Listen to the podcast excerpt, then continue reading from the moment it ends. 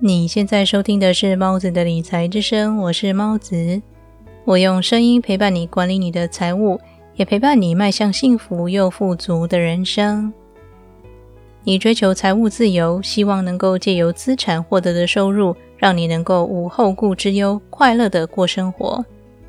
但是这笔钱应该给谁管呢？或者应该说，有谁能让你安心的把血汗钱托付给他们呢？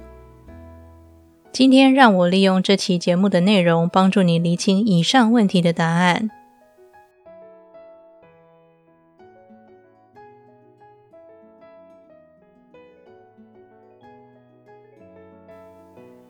罗伯特清崎在《富爸爸有钱有理》这本书中提到，有许多证券经纪人自己都不投资这件事。读到这个章节时，让我想到身边一个长辈张叔叔的人生故事。江叔叔是一位认真工作，而且为了病人全心付出的好医生。在很年轻的时候，收入就已经非常丰厚。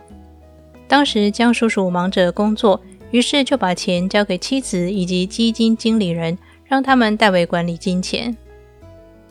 一直到中年时，某次江叔叔想花时间好好审视自己的财务状况以及投资标的的获利情形，不看还好。一看才发现，妻子除了喜欢购买奢侈品之外，也听信朋友投资许多他并不了解的产业，导致投资不仅没有赚钱，还损失一大笔钱。而当初江叔叔委托的那位基金经理人，也早就已经离开银行。细看账户里基金投资的情况，也不如当初那位经理人向他保证的获利。江叔叔这么多年来一直以为他的钱不断的成长，他一直以为以他的高收入，在年老时能安享晚年，过着乐活的老年生活。没想到这么多年来，他的钱几乎都打了水漂。于是他痛定思痛，开始学习理财，并且仍然努力的在工作岗位上奋斗着。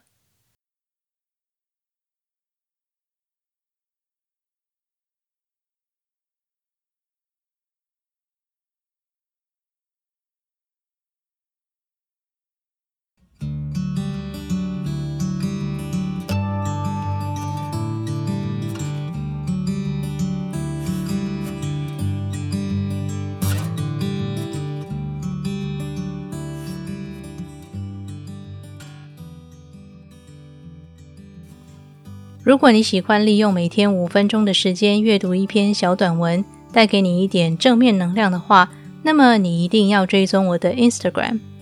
在那里，我会分享许多理财小知识，或是让人心灵平静的智慧语录。现在就点选节目说明栏里的“有猫出没”，追踪我的 Instagram 吧。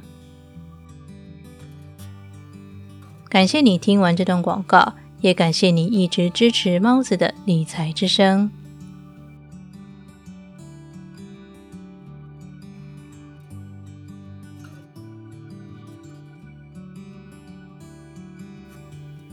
以上的真实故事其实可以应用在人生的许多方面。当你想在某个领域成功，如果能找到一位真正的导师，以他亲身走过的经验指导你，将会协助你加速成功。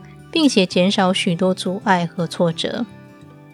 当你希望透过购买资产获利，也应该仔细观察那些自称老师或专家的人，他们是否有投资的实战经验。罗伯特清崎热衷投资房地产，他说，在第一次与房产经纪会面时，他都会先询问对方，他们是否有从事房产投资，或是名下有几栋房产这些问题。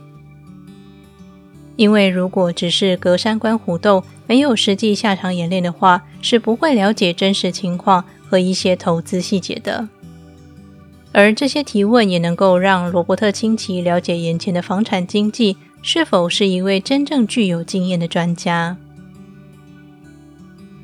从江叔叔的故事中，你可以发现，其实把钱交给经理人，由他们代为操作的风险很大。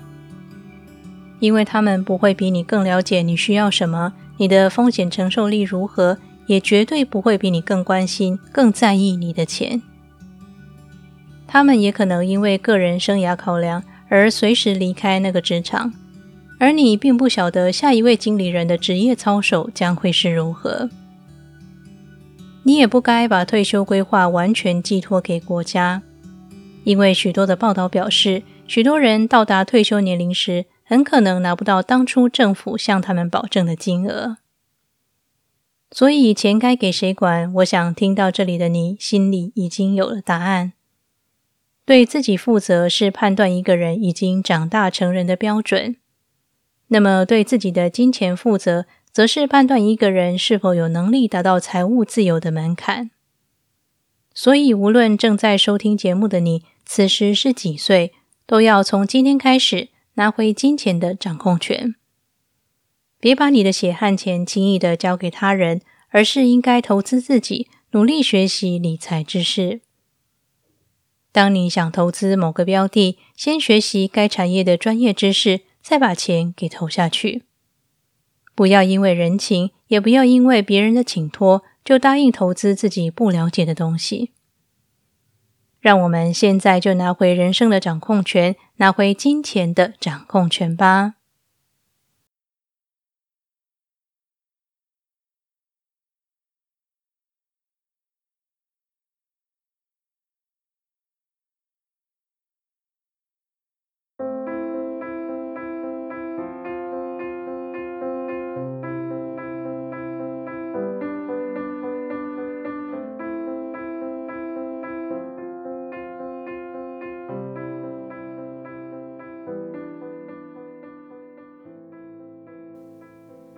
今天的理财练习题是，请固定花钱投资自己，花钱学习新技能，学习理财，学习关于工作中可能用到的知识，也学习你想要进入的投资领域。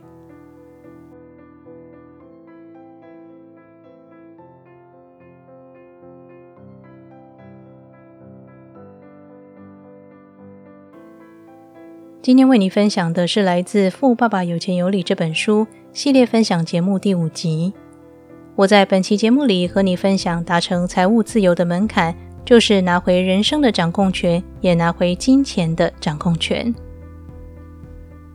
希望你在经过本期节目后，不再逃避管理自己的金钱，而是尽量使花出去的每一分钱都让他们带来最大的效益。